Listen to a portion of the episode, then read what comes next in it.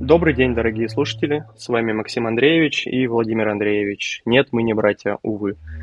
Это наш первый пилотный выпуск, в котором мы постараемся подробно разобраться в фильме Дени Вильнёва «Враг». Наша цель в том числе рассказать об известных фильмах с менее известной позиции.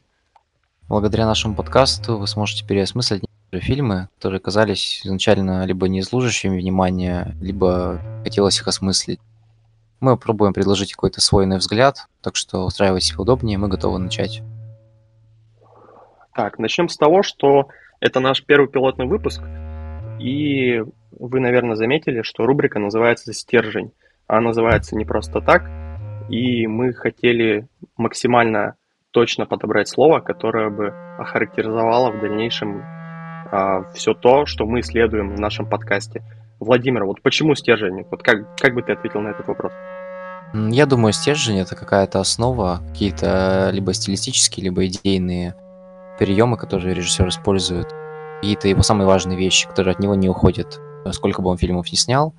И на этот стержень сверху может наслаиваться все, что угодно. Режиссер может стать режиссером массового кино, коммерческого, но стержень никуда не денется, и мы сможем увидеть его стиль через десять-двадцать лет, и мы пытаемся найти, в чем заключается стиль и какой из фильмов фильмографии режиссера наиболее точно подходит под апофеоз его стиля и является стержнем всей его карьеры.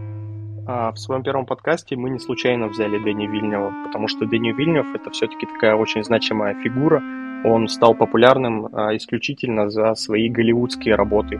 Его признание, оно именно вот из-за «Дюны», из-за «Бегущего по лезвию» две тысячи сорок девять. Но при этом Дени Вильнёв в свое время снимал очень много хороших и интересных фильмов. Их можно причислить именно к франко-канадскому кино. Подробнее о Дени Вильнёве расскажет Владимир. Дени Вильнёв, он начинал снимать канадские фильмы целиком. На французском языке первые его фильмы были. И начал снимать их в конце девяностых. У него был первый фильм третьего августа на земле.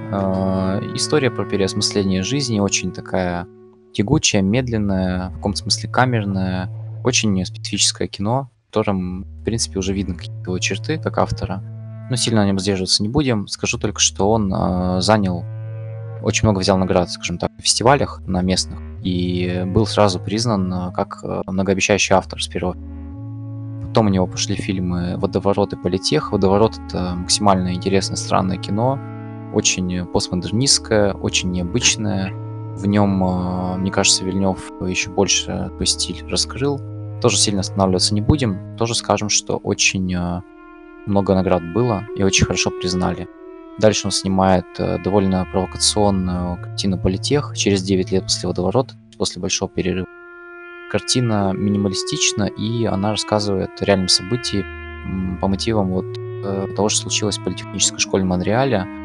Было убийство на почве мизогинии, то есть такой фильм про, а, скорее, не сам феминизм, а вот эту обратную его сторону, про ненависть к движению феминизма. Это тоже очень интересно, и тоже служит просмотра, он тоже очень выверенно снят, и тоже, конечно, был отмечен. Потом он снимает фильм «Пожары», в котором он старается рассказать об миграции в Канаду людей Ближнего Востока, о том, что они прошли. И этот фильм, в принципе, про переосмысление, про проживание травмы, про вот то, что как бы страшно не было раньше, мы можем создать что-то лучшее, даже из ужаса, который нас ждал в прошлом. Довольно серьезный фильм, он уже по бюджету довольно серьезный, по локациям, и, в принципе, его уже можно, ну, при, как сказать, его можно приближать к современной эре Вильнёва. То есть это уже десятый год, и это более-менее известный фильм из его ранних. Ну и после «Пожаров» у него уже более современные фильмы, уже с участием американских актеров, все снятые далее фильмы на английском языке. То есть если перечислить, это «Враг», который мы будем сегодня подробно обозревать, «Пленницы» — очень отличный и хороший жанровый детектив э, со своим стилем. «Убийца» — фильм про наркокартели, про всю жестокость, которая там царит, про всю неоднозначность. «Прибытие», научная фантастика, про, собственно, прибытие пришельцев и про попытку найти с ними контакт. То есть такой очень тоже тягучий фильм, э, посвященный не стандартным тропам научной фантастики про какую-то там угрозу, а именно вот фильм про попытку найти контакт, про лингвистику в первую очередь. Ну, «Бегущий по лезвию», сиквел э, нашумевшего фильма восемьдесят второго года Ридли Скотта. Э, тоже особенный фильм, можно сказать, авторский блокбастер, потому что очень большой бюджет, и при этом фильм ну, абсолютно не пытается быть массовым, он абсолютно точно нацелен на аудиторию, которая любит именно первую часть. Ну и сейчас, в данный момент, он известен как режиссер, в первую очередь, Дюны, потому что он за нее всерьез взялся. То есть в двадцать первом году он снимал первый фильм серии, и в двадцать четвёртом вот выйдет второй. То есть он серьезно взялся за вот этот вот жанр научной фантастики, как мы видим в последних его трех фильмах. Можно сказать, что этот человек исследует научную фантастику, но он никуда не уходит от своих э, приемов, от своих способов подать материал. И эти способы, которые у Вильнёва остались во всей его карьере, мы их пытаемся сегодня разобрать на примере вот как раз фильма «Стержня» в его карьере. А, заметил такой интересный факт, что Дени Вильнёв в начале своей карьеры, он все-таки больше относился с каким-то такой, ну, с откровением или использовал больше в своем творчестве мифологические темы, что-то мистическое. Но если так рассматривать, то «Враг», он в какой-то мере мистический, да? А если брать «Водоворот», Maelstrom, то он уже с такой сильной подоплекой именно мифологии, то есть фильм же буквально там про рыбу в момент сотворения мира, то есть такие интересные темы. А в дальнейшем у Дени Вильнёва уже мелькают темы космоса, темы вот какой-то такой урбанистики, даже вот если Blade Runner брать, и «Дюна», ну, все-таки более научно-популярные темы. И как он, интересно, вот так отошел от этого? Или он все-таки держит в себе и то, и другое? Вот как ты думаешь? Я думаю, все же не сильно отошел, потому что, ну, как человек, который «Дюну» смотрел, скажу так, там довольно сильно это все проглядывается, и какие-то символизм, ну, там, приемы символизма используются, и мистика там, ну, прям есть, я скажу так, вот от себя. Поэтому нет, он не отошел, и он э, все-таки вставляет это в свои фильмы, просто зависит от жанра и от того фильма, который надо. Ну там «Бегущий по лезвию» сильно не требует этого, да? А «Прибытие» там это есть, я скажу так, там есть такое. А «Дюна», в ней тоже это значительно. Поэтому я бы не сказал, что отошел. Просто фильмы слишком большие, они мощные, а, значимые, и в них очень много всего еще другого. И это мистика, да, вот мистицизм, вот эта мифология, это менее заметно, но оно никуда не делось. Важно отметить, я считаю. Ну да, это, возможно, это, как знаешь, трипл-эй проекты, они более многообразные, они там буквально можно по аспектам да, распределять в этом... и исследовать фильмы.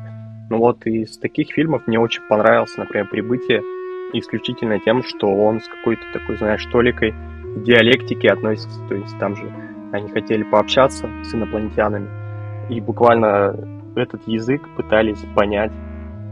И даже вот этот а, как это, диз, дизайн вот этого языка и как с ними общаться через него, это очень интересно, как мне показалось.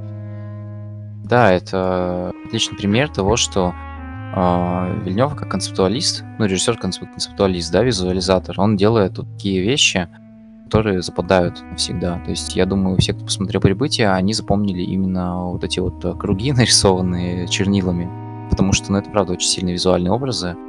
То есть, еще раз мы говорим, да, про его приемы. Он э, очень хороший визуализатор, и да, вот к разным темам обращается, но они западают в голову, те приемы, которыми он снимает. Мне даже Поэтому... кажется, что он в какой-то мере новатор в этом. То есть, я ничего подобного не видел, хотя, ну, я не скажу, что я очень много фильмов посмотрел, но из того, что я смотрел, то есть, ничего похожего не было, вот как в «Прибытии». Ну... Да, именно так э, мало кто снимает, потому что вот он очень дорого делает, то есть он совмещает эти э, довольно нишевые вещи с э, очень дорогой картинкой, с э, широкими планами, и все его сцены выглядят монументально именно поэтому. Ну и еще он любитель практических эффектов, и из-за этого фильмы не устают, тоже важно. Все это можно посмотреть через двадцать лет, и мы будем также поражаться тем, насколько выверенно все снято. Кажется, это важно, ну, упомянуть как его черт. Вот, а касательно творчества Дени Вильнёва во время франко-канадского периода, то также стоит отметить, что франко-канадский период, э, вообще, вернее, франко-канадское кино, это очень обширная часть кинематографа, И конкретно мы не будем на ней останавливаться, потому что мы сами не смотрели такого большого количества фильмов, которого, которые существуют. Вот. Но также стоит отметить несколько крутых режиссеров. Например, вы, наверное, знаете Ксавье Доллана. Его фильмы также причисляются к франко-канадскому кино. А вот я смотрел «Лафлёра». У него очень интересные фильмы. И в плане того, какой киноязык использует франко-канадское кино, это очень удивительно. Это в какой-то мере даже очень похоже чем-то на европейское кино независимое. Вот в каком-то таком э, духе да, да, Бергмана, я... в духе ранних работ французов, которое в дальнейшем перешло уже э, в более такой, в новую волну французского кино. То есть, если интересно, мы можем как бы исследовать эту тему и уже конкретно поговорить, если вам интересно франко-канадское кино. Но у франко-канадского кино есть тоже свои минусы, в том плане, что канадцы, например, они не очень уважают свое кино и зачастую снимают фильмы из-за определенной системы налогообложения. То есть даже вот американцы, они зачастую снимают свои фильмы в Ванкувере, например, потому что это дешевле.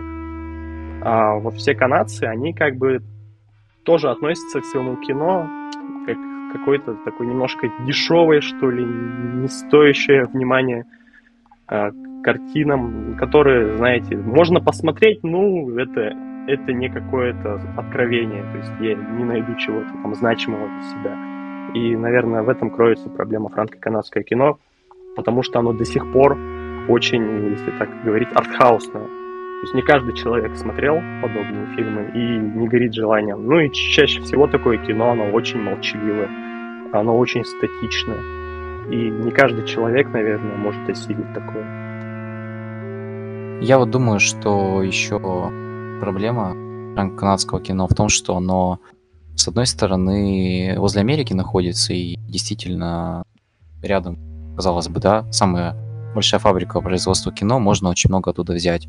С другой стороны, это все-таки что-то европейское действительно и похоже на независимое европейское кино, на новую волну, тоже французскую. Многие франко-канадцы, они пытаются действительно повторить э, новую волну, э, немецкую или французскую, не имеет значения, зависит от режиссера. И из-за этого фильмы, они, ну, в каком-то смысле идентичности не имеют в глазах обывателя. То есть они на самом деле-то имеют, конечно, но ее очень сложно найти, потому что тот же Вильнёв, он все-таки автор своего кино, я считаю, отдельного. И его в пантеон франко-канадцев, если такое вообще существует, ну, занести сложно, мне кажется. Поэтому ну, да. на этой теме, да, как-то сильно останавливаться не смысла, потому что Вильнёв, он формально просто относится к франко-канадским режиссерам, но не совсем франко-канадскому кино. Поэтому мы продолжим дальше уже, собственно, про самого режиссера. Да, это скорее франко-канадец, который вышел из вышел. франко-канадского кино и имеет какие-то свои особенности. Ну, у него свое определенное мировоззрение, которое он уже реализует на более таких уверенных фильмах и более дорогих. И да, в первую и... очередь американских фильмов. Да, мне кажется, важнее, важнейшая черта Вильнёва как человека, то, что он а, действительно стремился вырваться из а, той бюджетной ловушки, в которой он был. И то, что он сейчас снимает, это фильмы, которые действительно он хочет снимать. Это очень важно. То есть он не наемный режиссер. Ну, бывает, да, часто такое. Mm-hmm. И ему нужен был этот бюджет, чтобы снять и «Бегущий по лезвию». Ну, «Бегущий по лезвию» — это, наверное, не самый хороший пример. Все-таки, наверное, он там чуть-чуть более наемный режиссер, чем до этого. Но все остальное... это абсолютно его авторские работы, авторские блокбастеры, если угодно, да, потому что ему реально нужны эти деньги. Его видение, оно требует этих денег, и он, ну, один из немногих в наше время вообще режиссеров, который авторские блокбастеры снимает, это очень важно. Так, я думаю, мы ввели такой курс дела о том, кто такой Дени Вильнёв, я надеюсь, вам было интересно. Вы также можете почитать о нем, но теперь пора переходить к фильму «Враг». И думаю, мы начнем с короткого синопсиса, без спойлеров, а потом сделаем пометку, что будут спойлеры, и дальше уже, если вы не смотрели фильм, то нет смысла смотреть. И мы вам рекомендуем досмотреть вот до конца синопсиса и уже сделать вывод, то есть идти смотреть фильм или не идти. Но мы как бы вам рекомендуем все-таки посмотреть этот фильм, а потом дослушать наш подкаст и мы точно говорим, что вы узнаете или откроете для себя что-то интересное. Так что переходим к синопсису. Давай, Владимир.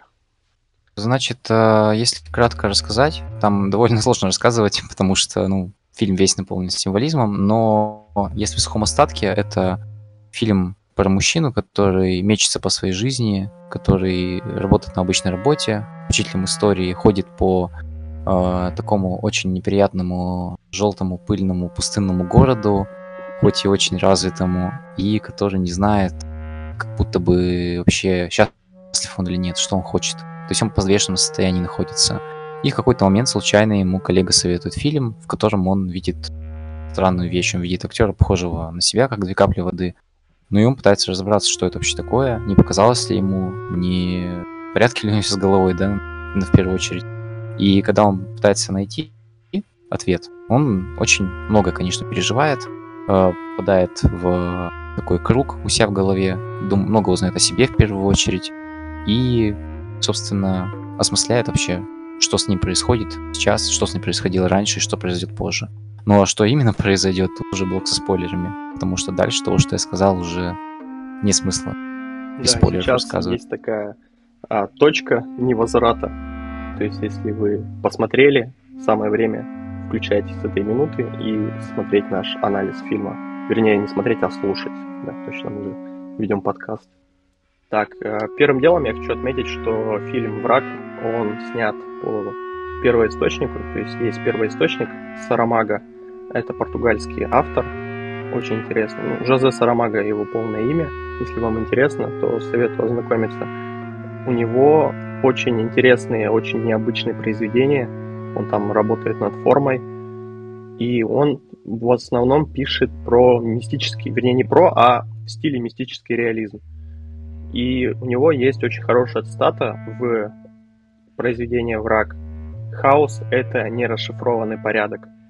Я думаю, что мы начнем как раз-таки с этой цитаты, потому что она очень хорошо характеризует то, что в дальнейшем произойдет в фильме.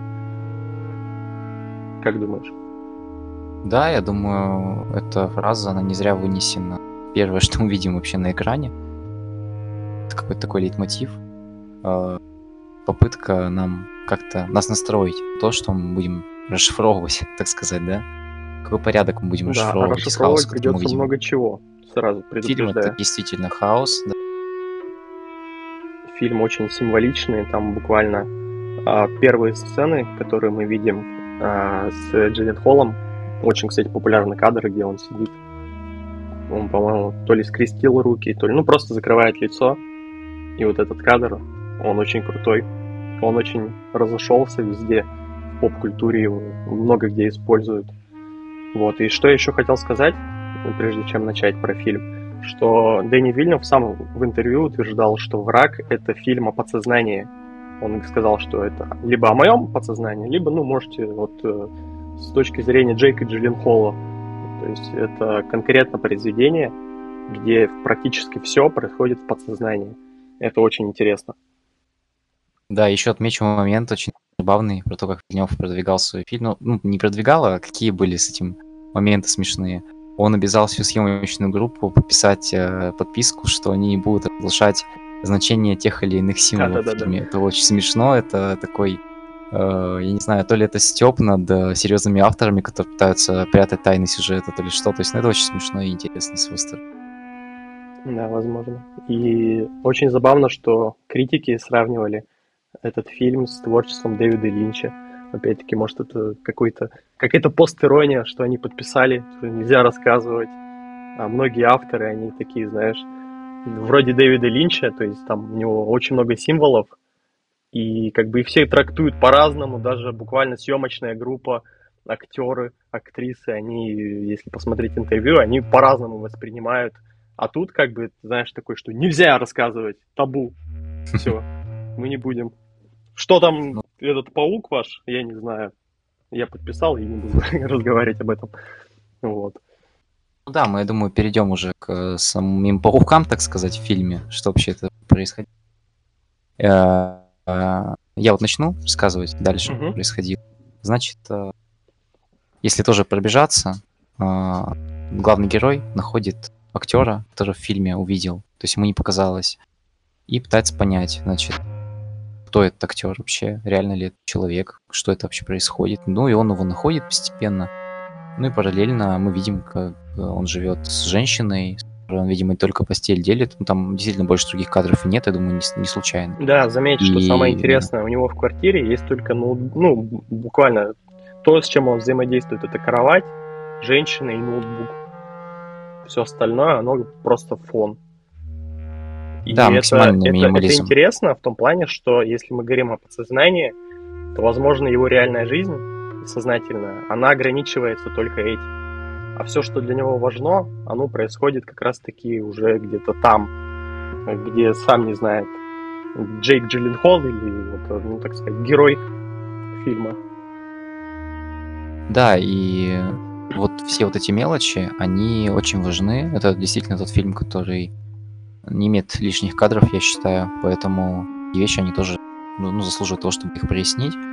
И суть в том, что мы видим по персонажа Джилленхола, что он потерян, что вот это его что-то новенькое, интересное, оно его не то чтобы развлекает, но у него движение появляется в жизни. Потому что ему коллега, когда советовал фильм, даже момент был, он сказал ему: тебе будет интересно, ты, ты э, развлечешься, так сказать. То есть uh-huh. жизнь твоя заиграет красками. И она действительно заиграла красками, конечно, не так, как он думал, э, но вот начинается такая небольшая история, где герой пытается найти как бы себя, того, кто похож на него, и узнает, что это действительно какой-то актер, у которого есть жена, обычная семья, и он дозванивается до него, они общаются, и когда мы видим вот эти сцены, где он звонит ему домой, он сначала попадает на жену, и жена думает, что звонит ее муж, вот, а персонаж Джилленхола, он, ну, не может никак реагировать адекватно на это, он, он не разговаривает с его женой нормально. И постепенно мы видим уже актера, который дома стоит, который служит от жены наезда за то, что им, ему кто-то звонит левый. То есть mm-hmm. можно увидеть, что у актера какой-то разлад есть, что жена ему ревнует, что ему звонить, ну, может, видимо, кто-то другой. Заметь, это очень интересно, это интересный параллелизм.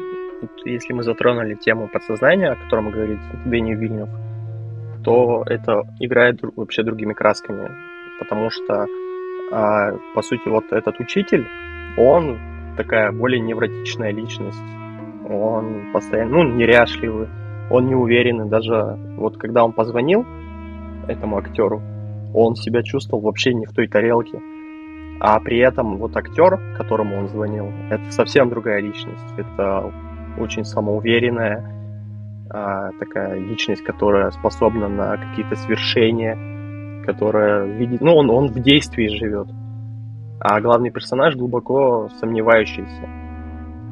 И да, вот это этот параллелизм, он очень интересен, и дальше, если размышлять из того, что это один и тот же человек, ну, то есть, наверное, ни для кого не секрет, что фильм об этом... Будет. Да, обозначить легче будет сразу. Да, что вот этот актер и этот учитель — это один и тот же человек. Но когда ты смотришь, ты сначала еще не понимаешь, а в дальнейшем уже стоит другой вопрос, более сложный. А кто из них настоящий? Кто из них живет эту жизнь? И тут уже можно по-разному оценивать. То есть тут много фактов исходит. Например, что я еще заметил, интересное, вот, говоря о том, кто из них реален, а кто нереален, это можно очень легко понять из фраз главной героини, вернее, жены этого персонажа. Она все-таки выделяет, что главный персонаж — это учитель, потому что она, ну, спрашивает его, как твои уроки и так далее. То есть уже тогда мы понимаем, что вот, это главный персонаж. Так, значит, он запутался. Так, а кто тогда вот этот актер? И размышляя на эту тему, уже можно двигаться дальше и уже смотреть через призму того, что происходит. То есть что с ним да. случается. Все события происходит между ними, их взаимодействие, это действительно диалог с самим, с самим собой, и это столкновение двух разных полюсов в одной личности. Это очень интересно наблюдать, и мне кажется, что в принципе-то зритель э, может догадываться об этом практически сразу, что это один человек, и уже начинает смотреть фильм через призму вот это вот хотя бы догадки, что, наверное, это один человек, и мне кажется, Вильнёв это, ну, этого достиг каким-то образом, и несомненно важны именно символы и разные сцены, которые мы не упомянули, То есть мы видим буквально в начале фильма сцену, как герой Джилленхола, причем одетый не как учитель, приходит да. в тайное место, где мужчины сидят, смотрят, как обнаженные женщины, ну, как, как такое воплощение искушения какого-то, да, они раздавливают пауков, таких брюхатых. То есть что-то вот такое есть в этом э, наблюдение за победой. Для них это победа. Победа вот этого вот, э, искушение над другой частью. А параллельно сам Джилленхол не просто работает э, ну, учителем в какой-то там вузе, он преподает историю и рассуждает он на протяжении абсолютно всего фильма, там даже повторяется то, о чем он говорит. Он да, говорит о диктатуре, это, что это есть очень диктатура. Интересно. Я сейчас даже вспомнил кое-что интересное. Он приводил в пример Гегеля, который говорил, что величайшие события повторяются. А потом он еще привел в пример Карла Маркса, который эту идею э, дополнил своим высказыванием и сказал, что в первый раз это трагедия, а во второй это фарс. И самое забавное, что эти высказывания в фильме, они мелькали два раза, то есть там буквально нам повторяли эту сцену, как учитель Джейк, он повторял эту фразу два раза. Буквально то же самое говорит. Да. И самое забавное, что концовка как раз-таки отсылает к, этому, к этим фразам. То есть, действительно, круг — это цикличность, ну, как это называется по Марксу, а, диалектика, да, вот, диалектика Маркса. То есть, угу. бесконечные выводы из того, что было, а, бесконечное развитие цивилизационное, да, ну, то есть, это вот видно. Только тут на примере конкретной личности и то, как эта личность это воспринимает на субъективном уровне, потому что нам не со стороны все равно показывают персонажа, а мы из-за киноязыка, из-за того, как все снято, мы очень сильно погружаемся в его мир, все это депрессивное восприятие реальности, в это потерянное состояние. И чем больше мы смотрим, тем больше мы начинаем понимать, что это цикл. Для того и для другого персонажа этот цикл. И для актера, и для учителя. Одна Самое часть. Главное, заметь, какие приемы использует Дени Вильнёв, чтобы показать нам какой-то, знаешь, эгоцентризм, или, вернее, направленность на персонажа, на его жизнь. Нам постоянно показывают дома именно сверху, как это выглядит, что это такой очень модерниз... модернизированный город, если можно так сказать, современный, с высотками. Но при этом, если вы заметили, то фильм снят в таком желтом оттенке. И я думаю, это неспроста сделано. Это, очень, знаешь, это погружение это максимальное. Да, и, это да, очень неуютно, это, это душит. То есть буквально большой город его душит. И а, диктатура, о которой он говорит, она постоянно всюду. И ты это чувствуешь, даже не видя самой диктатуры, ты чувствуешь, что он подавлен. Буквально подавлен персонаж. Причем и тот, и другой. И по поводу самой диктатуры. Не сказали, а во время лекции он говорит о двух видах диктатуры. О диктатуре, которая привлечает тебя быстрым удовольствием и удовлетворением твоих самых простых желаний, но при этом у тебя больше ничего не остается. И о диктатуре, которая заставляет тебя потерять твои творческие начала, и она не дает тебе думать об чем-то другом. Ну вот, и самое забавное, что это кроется, это проблематика именно личности главного героя. То есть, если продолжать тему его личности, вот Джейк учитель и Джейк актер, то есть нельзя сказать, кто из них натуральный, настоящий до конца еще. То есть ты, ну, как бы ты знаешь, кто, но тот или иной персонаж, он имеет такие очень параллельные или антагоничные качества, которые, они как бы идут в одну личность, но здесь они разделяются. И делают это очень так. Например, вот актер, он живет с женой. То есть это уже огромный плюс. То есть он занимается спортом, он зарабатывает деньги. Но сам по себе эта личность а, актера, она именно нацелена на какое-то получение вот, вот этого быстрого дофамина, эндорфина, я не знаю. А учитель как раз-таки, казалось бы, учитель, который преподает в университете людям, он как раз-таки живет один, у него нету э, семьи, у него какие-то, э, так сказать, у него ну, любовница или девушка, э, можно сказать, какие-то свободные отношения, потому что мы по факту не знаем, какой жизни живет его спутница, то есть у него может быть не один мужчина. Ну, мы буквально видим, как они действительно делят только постели, они не общаются, это важно в этом фильме, да. Они не общаются с женщиной своей, учитель, и ну вот цена. Быстрое удовольствие, которое, тем не менее, не дарит ему удовольствия. Вот в чем дело. Все Кстати, да, другого, слушай, наверное. а заметь, а, по сути, актер, он хочет этих быстрых удовольствий, но не может получить.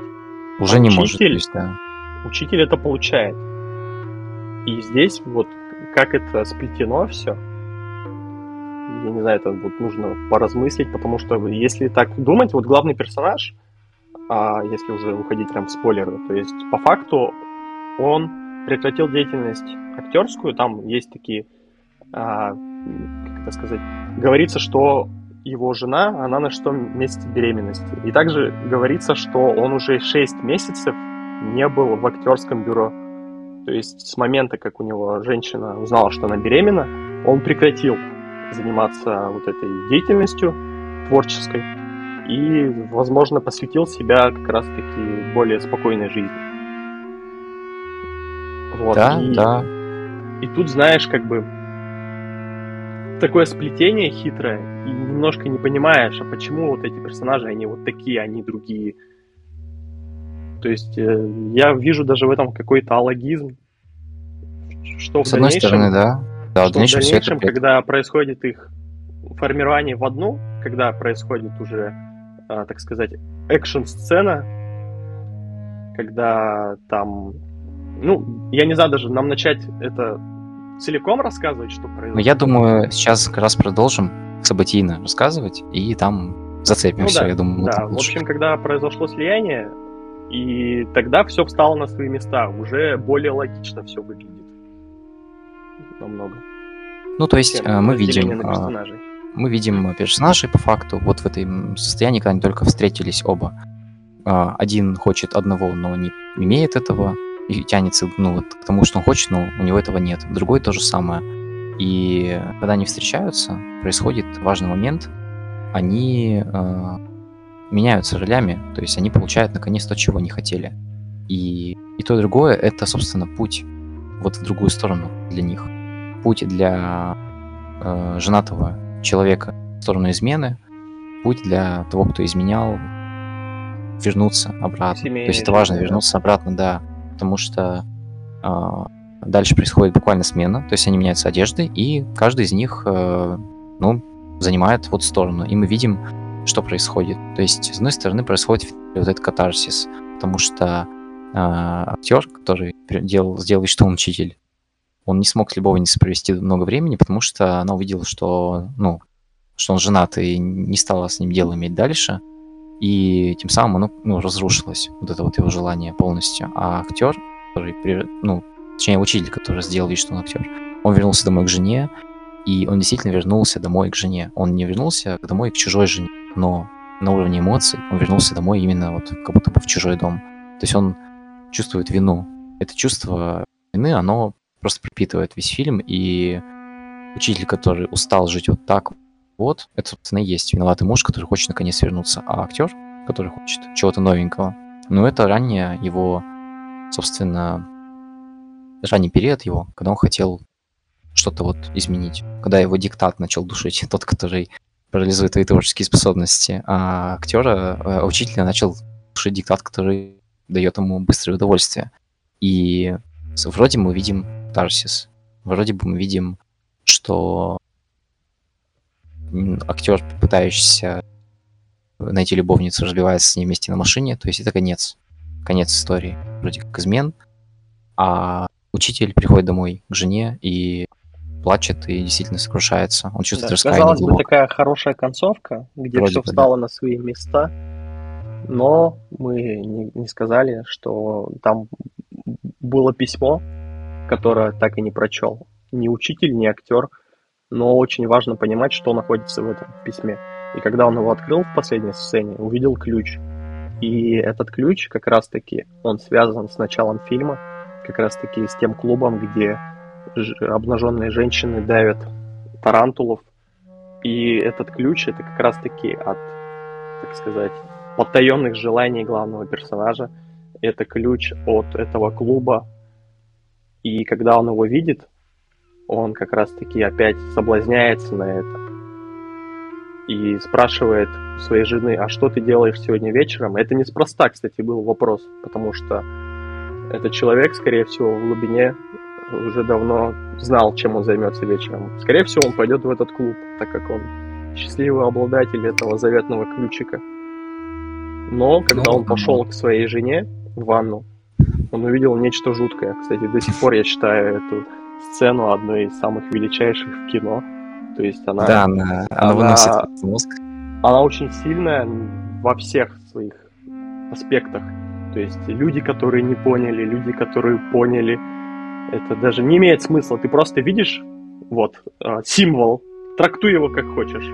Но если ты смог собрать из паутины того, что происходит, ну, я неспроста сказал паутина, потому что в произведении очень много намеков на это. Также забавно, что когда сбилась машина, как раз таки с этими очень слабострастными людьми, сладострастными, вернее, поправочка, нам показали стекло разбитое, и оно выглядело точь-в-точь как паутина. Да, ну да. И линии, электролинии были также очень похожи, ну, я на думаю, паутину. Я бы здесь рассказал вот как раз о символизме, вот этих вот пауках в фильме. Мы их как-то а, обходили до, до финала, да? Потому что, мне кажется, так и нужно было сделать. И думаю, надо о них рассказать. А, вообще о том, почему пауки, что они дают, почему они вообще есть, и каждый из пауков, что он олицетворяет. То есть вначале мы видим, как женщина давит паука с брюхом. Ну, а, который олицетворяет действительно беременную жену, которая вот своим брюхом, она отвратительна для героя. Он же не может на нее смотреть, да? Она его душит своей паутиной, он не может выбраться из этой жизни. Вот он приходит куда-то туда, в клуб, где давит, пока чувствует а, вот это удовлетворение. Ну и он не один такой. Мы, кстати, можем заметить некий социальный комментарий. Таких людей много, и, возможно, их... Возможно, они все... Ну, много настолько их, что каждый второй. То есть есть такое ощущение. Не каждый, кстати, дозволен попасть в такой клуб, и он должен мучиться сам. Без, без вот этого клуба. Есть там момент, да, когда к герою подходит его э, консьерж и просит его, ну, пустите меня с вами туда в ту ночь, я не могу ее забыть, я хочу попасть туда. То есть то запретное место, где ты, ну, вот веришь в вот эту фальшивую свободу. Ты освободился от паука, да. И эти вот богатые мужчины, да, которые пытаются вот как-то выйти из этого, их, наверное, немало. Но другие пауки в фильме, другие моменты, они тоже не менее важны.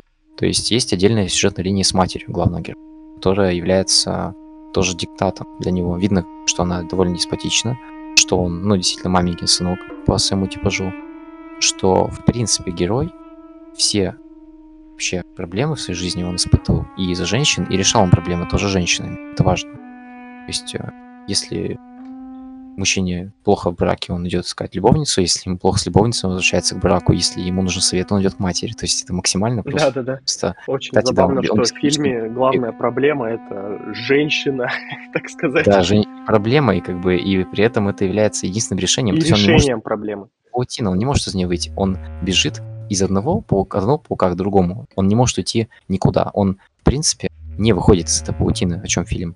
В конце... нам и показывают, что он не убегает, ну, не может выйти из вот этой паутины, и никак не сможет, потому что он, в принципе, зависим от материнской фигуры.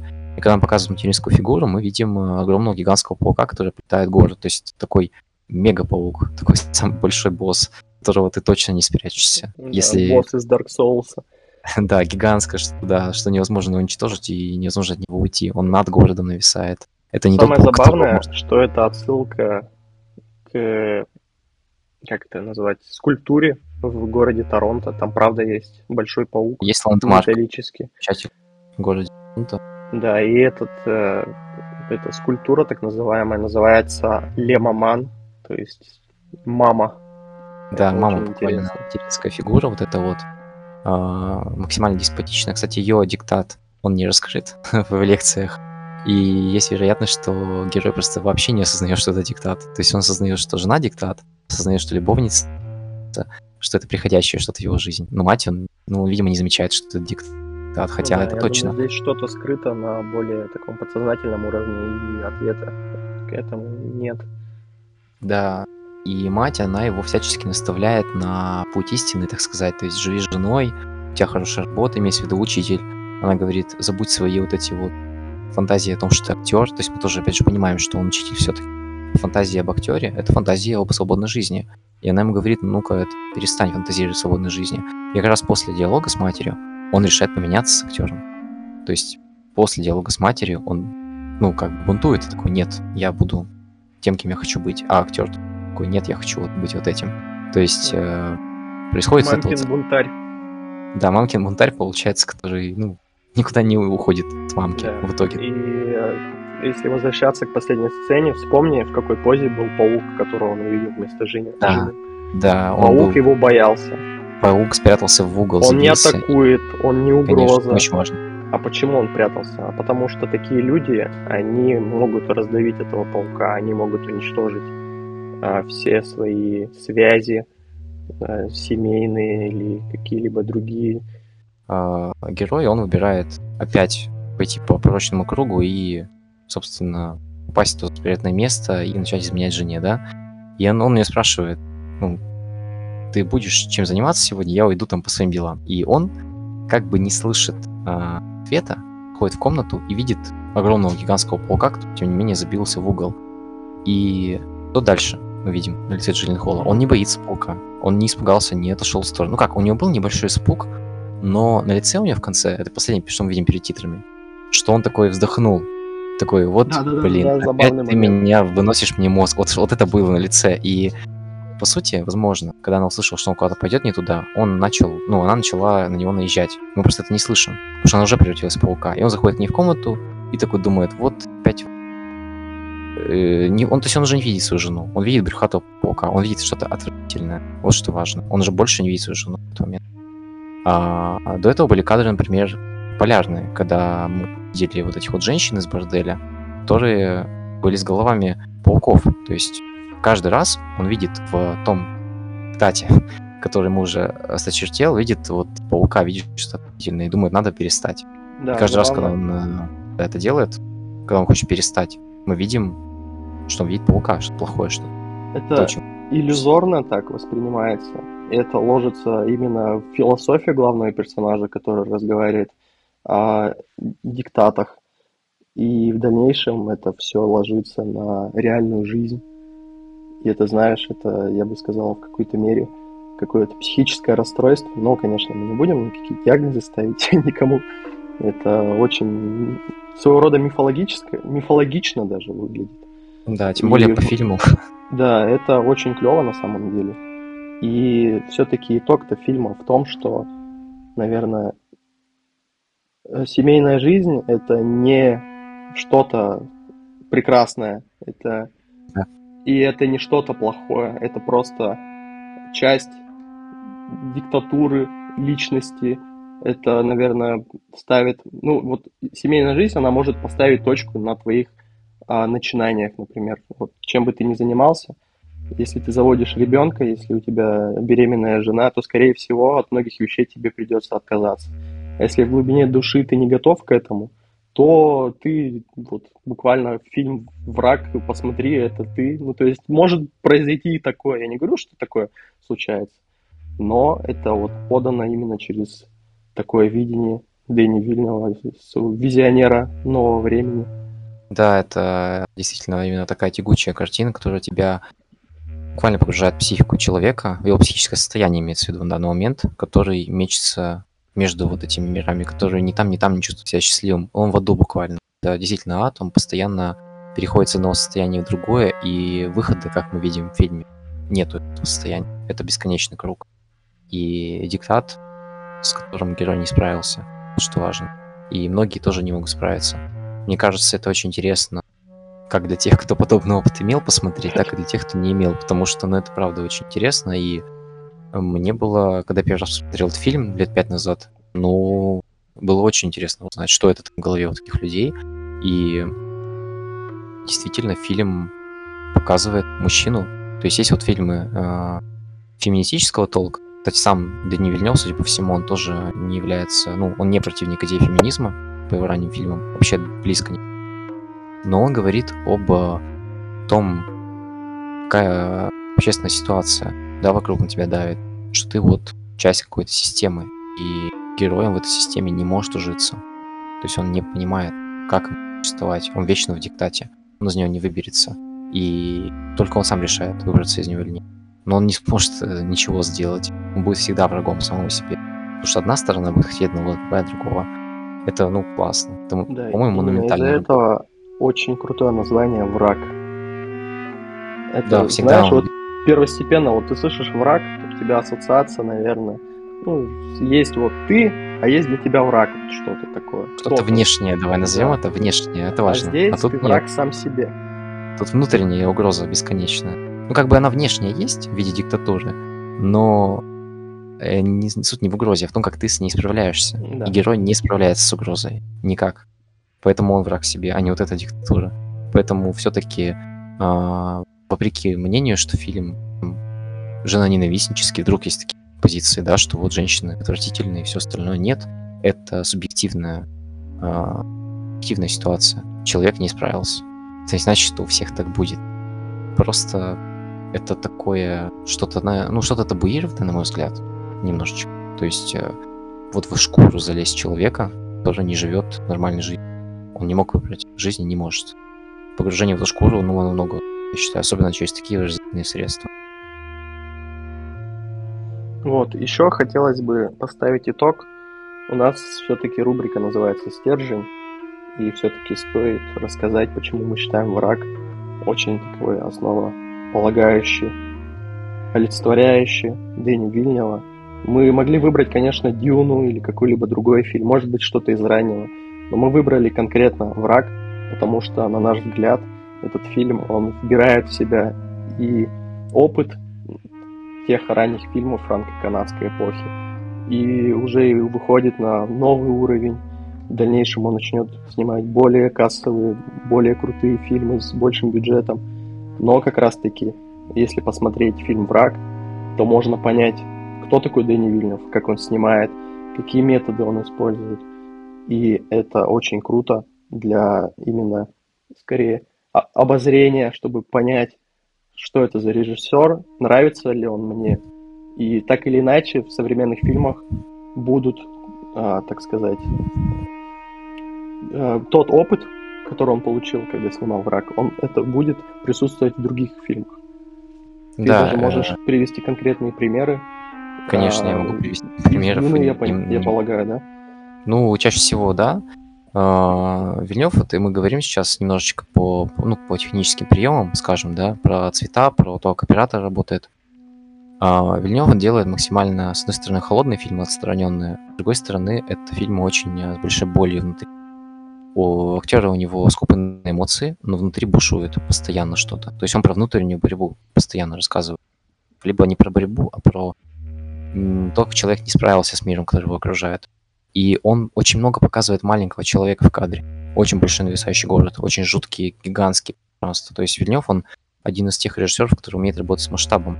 В его фильмах очень широкие кадры и очень маленький человек в этих кадрах чаще всего. Ну, не, не, мы исключаем, конечно, крупные планы, да, диалоговые сцены, но давящее окружение в фильмах Вильнёва, оно давящее. И мир, который ты видишь у Вильнёва, ты понимаешь, что какая бы история ни случилась с героем в этом мире, мир не изменится. То есть мир сильнее героя всегда, абсолютно. И это объединяет все его фильмы, на самом деле, именно визуально. Также вот этот желтый, световая палитра, но желтый, это все-таки дальше тоже будет. Он тяготеет к серым цветам, к желтым. То есть желтый вот это вот в Дюне больше всего. Серые цвета — это «Бегущий по лезвию», «Прибытие». И, ну да, еще «Сикарио», «Убийца», который фильм про наркокартели, там, там тоже, конечно, очень много, да. И действительно, окружение у Вильнёва, оно жестокое, оно реалистичное, оно фактурное, объемное, и оно сильнее людей. Это очень важно. Вильнёв использует широкие планы, статичные камеры часто. Очень мало у него быстрого монтажа, то есть картинка у него по-настоящему погружает, она у него объемная. И, как многие бы не считали, актерская игра у него тоже на высоте, просто актерская игра совсем с другими акцентами. То есть, действительно, люди скупы на эмоции. Они не могут вывалить все, что у них внутри. Мы, как зрители, пытаемся понять, что у них внутри, это важно. И вот эти все черты, они никуда не делись. Но возвращаясь к тому, почему «Враг», стержневой фильм, да, потому что здесь происходит апофеоз. Есть несколько причин, почему стержневой. Ну, фактическая причина — это середина его карьеры, буквально. То есть это пятый фильм его карьере, он снял пока там одиннадцать фильмов, ну, плюс-минус середина карьеры. Во-вторых, это первый фильм, не снятый на французском языке, что же важно. И первый фильм, который снят с серьезной голливудской звездой в главной роли, который уже больше американский, чем канадский. Несведущий человек может подумать, что это, в принципе, Америка на экране. И если он хочет себе это нарисовать, его никто не обвинит. Потому что, в принципе, это душащий город может быть разным, да, для цивилизованного человека на западном полушарии, так сказать. Поэтому вот, ну, этот фильм, почему стержневой? В нем все абсолютно идеи Вильнёва. Депрессивность, попытка показать разными средствами. Фильм снят уже достаточно дорого. То есть он уже достаточно дорогой, чтобы полностью реализовывать видение режиссера. И настроение самое важное. Те, ну, инструменты, которыми он достигает настроения, это вот в этом фильме в абсолюте. То есть фильм из, из этого состоит на сто процентов. Из этих инструментов, из настроения, из тягучей идеи тяжелой. А если в других фильмах попозже идея может появляться в начале, в середине, в конце, но между этим происходят разные, ну, экшн-сцены, если это блокбастер, или какие-то там диалоговые сцены более простые для зрителя, да, больше слов и все остальное, то все равно идеи остаются. В этом фильме просто этих идей больше всего. То есть если ранний этап — это формирование идей, как мне кажется, и стиля, там, да, были действительно сильные работы, но вот «Враг», кажется, это формиров... сформированный абсолютно проект. Да, полностью. Нет такого, что ты включаешь фильм и видишь перед собой не очень такую сформировавшуюся личность режиссера, который еще не знает, как снимать, который э, использует много разных приемов, но нет какой-то, знаешь... Но он не знает, зачем их делать. У него нет цели, да, да, у него да. нет стержня. Буквально нет стержня. Да, да, да. Здесь да. все филигранно, и правда, в фильме нет лишних кадров. Фильм э, очень немногословен на самом деле, если так подумать. Очень много э, таких обширных планов. Э, и мне чем еще он понравился, тем, что там саундтрек, он буквально ложится на все происходящее и дополняет историю. И что забавно, саундтрек там максимально гнетущий. То есть местами даже я бы добавил такой саундтрек в какой-нибудь хоррор-фильм, и он бы правда бы сработал. Да, это очень тягучий саундтрек, который отлично подходит к картинке и который, ну, максимально тебя погружает в это пространство. Ты не можешь отдельно саундтрек фильма, да, слушать практически. То есть мы вот слушали, проверяли. При подготовке к подкасту действительно выяснилось, что это произведение довольно сильное, в том смысле, что мы не можем оторвать от него саундтрек и просто использовать его, ну, там, за исключением пары композиций, не более. А саундтрек, вот он прям часть всей картины. Нельзя из этой картины что-то убрать, и это важно. Фильм действительно выверен настолько, что в нем нет ничего лишнего. Ну вот я считаю, ни одного кадра лишнего там нет. Все кадры для чего-то, все кадры заслуживают внимания и восторжения в них случаях, потому что фильм снят очень профессионально. Все, что связано с наукой, так сказать, оператором, все отлично сделано. Поэтому мы сейчас, наверное... А, ну еще дополнительно. Почему этот фильм стержневой? Потому что здесь Вильнёв попытался сделать фильм для большой аудитории. То есть это был фильм максимально э, авторский, максимально артхаусный, но он был сделан так, чтобы больше людей посмотрели. Он позвал главную роль не просто так, этого актера, что просто о фильме узнали. Мне кажется, это очень важно. И этот фильм характеризует Вильнёва как человек, который хочет, чтобы граждан, как можно больше людей узнали о творчестве. То есть это явно не тот автор, который пишет, пишет в стол свои работы. Ну да, тоже возможно, очень... это такой режиссер-прагматик, и он не просто так зовет тех или иных актеров. Даже в «Сикарио» у него снимался довольно-таки э, известный актерский состав.